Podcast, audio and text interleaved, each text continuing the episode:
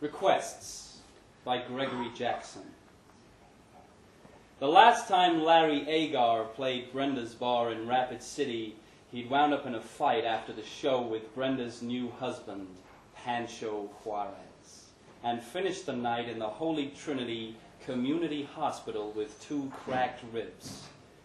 That was back in March, and his body still remembered the fight, even if the reason for it was long forgotten.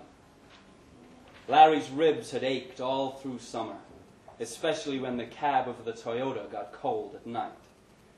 As if that weren't enough, most times he checked his email, there'd be a fresh request for payment from the charity care department at Holy Trinity. If it wasn't the hospital, it would be somebody about the rent to own agreement on the Toyota, or MBNA politely reminding him that the minimum payment was due on the plastic. Everyone made requests. It was the same on or off stage. Brenda, on the other hand, had his cell number and always called him direct. Remind me how many shows you've played in September, Larry? she asked, before booking him in at the bar this time. At least the professional relationship between them had been constant. She wasn't going to see him idle, not while he owed her. You better not be lying to me, Larry. You're overdoing the support again. And then, just to twist the knife, she'd call Layleen to the phone and gotten her to say, Hi, Daddy. And when you coming back to town, Daddy? And Pancho's been real good to us, Daddy. Never mind the physical memory of Pancho's work boots connecting with his ribs on the floor of the parking lot out back of the bar. Those calls from Brenda and Layleen were the thing guaranteed to start him shaking, to send him scrabbling for the Xanax in the glove compartment of the Toyota. Larry parked a block away from the bar. Rapid City had changed in the three years since Brenda had told him to get his stuff out of their apartment above the bar. Now there were a lot more Indian kids panhandling on the sidewalk. Most of them were from the Sioux reservation. Most of them should have been in school. In Holy Trinity, after the fight with Pancho, he'd watched a group of them take turns sucking the alcohol based hand gel from the dispenser at the clinic entrance until one of the nurses had moved them on. Here, outside the bar, there were three Indian kids, probably less than his 45 years between them, dressed in plaid overshirts and torn denims, lank hair held down with baseball caps. He ignored the request for spare change. Well, how about a song then, mister? said one, clock, clocking the hummingbird case as Larry walked past. Can you do any Merle Haggard? What about holding things together or something? Put it in writing, kid, Larry said, turning into Brenda's bar, and get to the back of the queue, same as everyone else. Brenda had married Pancho back in January. Almost three years to the day, she told Larry to clear out. When she'd introduced them to each other back in March, Larry saw right away that Pancho had a temper short as a firecracker fuse. Larry had wanted to question Brenda about him, ask her whether she really wanted to get involved with someone so soon.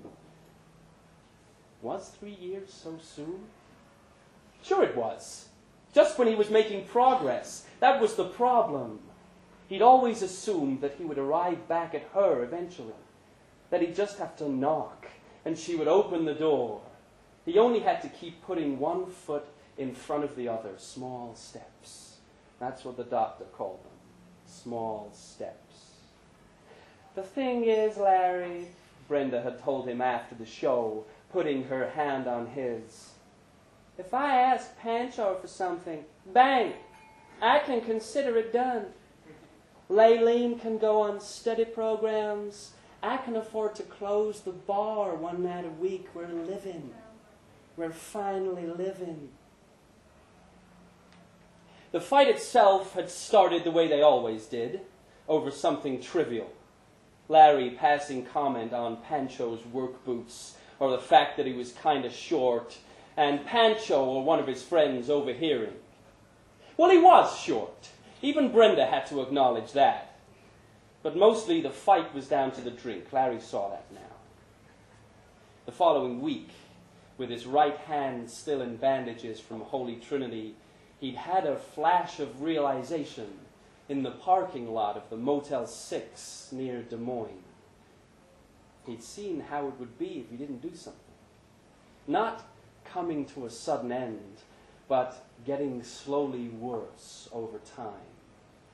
Less contact with Layleen, less patience from Brenda whenever he called to plead for clemency on the support payments.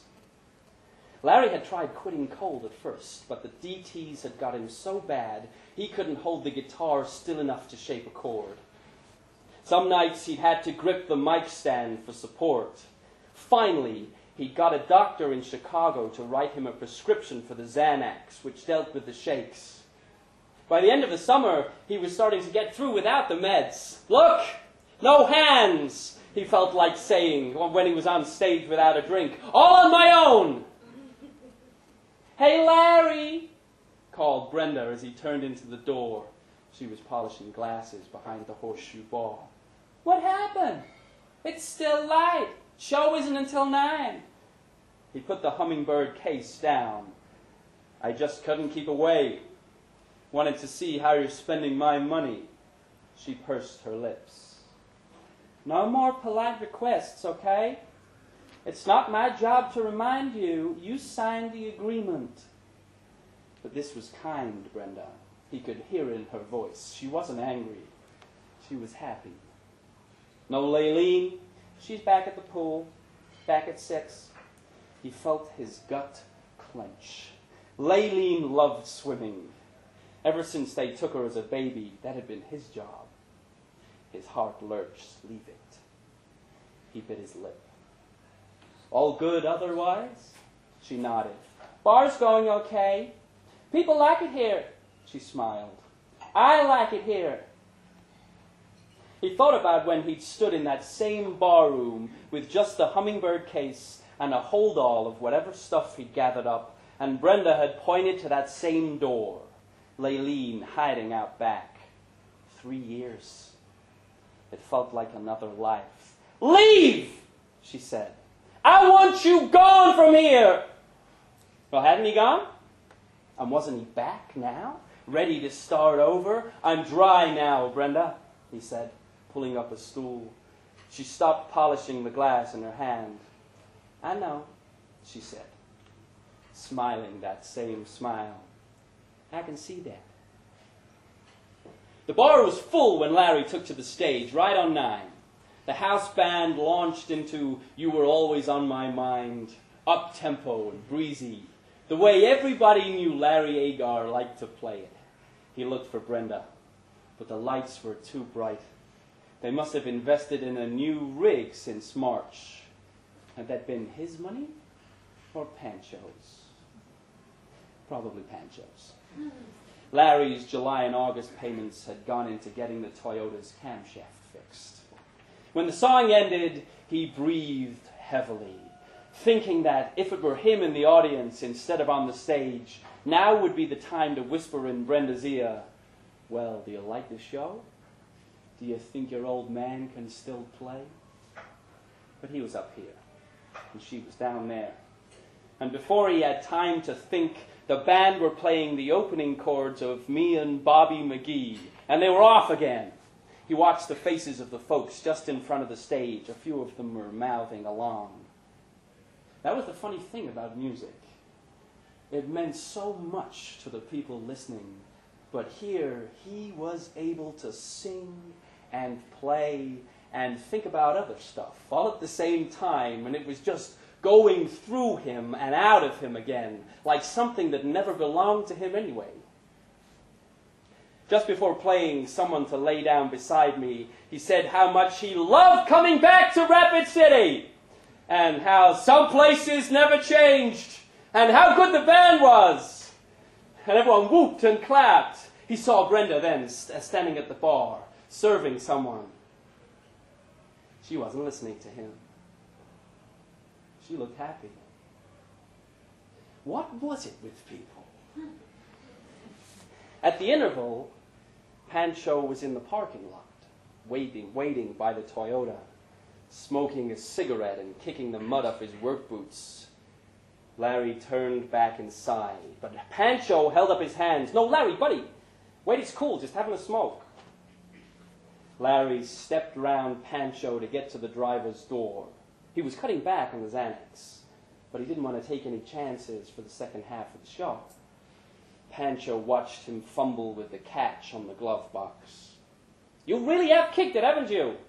said Pancho as Larry pressed a pill from the blister pack. Larry took a drink from the bottle of water in the pocket of the door. Just in time to wish you a happy anniversary, huh? He saw Pancho bristle. But something was different. Under the hat, the man's face seemed calmer. Maybe he did just want to talk. Layleen not here? Larry asked. Pancho shook his head. She's with friends. Took my pickup out to the reservation, although God knows what they find to do up there. Larry had a pretty good idea. Pancho kicked up dust off the asphalt. But we, uh, we just wanted you to know, or rather, Brenda wanted me to say, Pancho seemed to be finding it hard to pick the right words. Larry took another drink from the water bottle. Well, no hard feelings about what happened before, right? Now, how hard had that request from Brenda been for Pancho to swallow? It's over. I've moved on. Larry reached out his hand, but Pancho stayed where he was. He looked uncomfortable, nervous, stage fright. And uh, Brenda wanted me to be the one to tell you about the baby, about our baby. It's due early next year. Larry put out an arm and gripped the side of the Toyota. He ran a finger along the rain gully on the roof and down the edge of the driver's door. That explained something. Why Brenda had been so happy earlier. Well, Pancho, he said after a moment, that's just great news. Small steps, Larry thought. Small steps. Pancho fingered the rim of his hat. And I wanted to ask you uh, tonight would you do a request? Sure, said Larry. What do you want to hear? At the end of the second set, they played Loretta, just as Pancho had asked. Larry went on smiling in the direction of the bar the whole time he sang it. Look, he thought. No hands. Then it was over.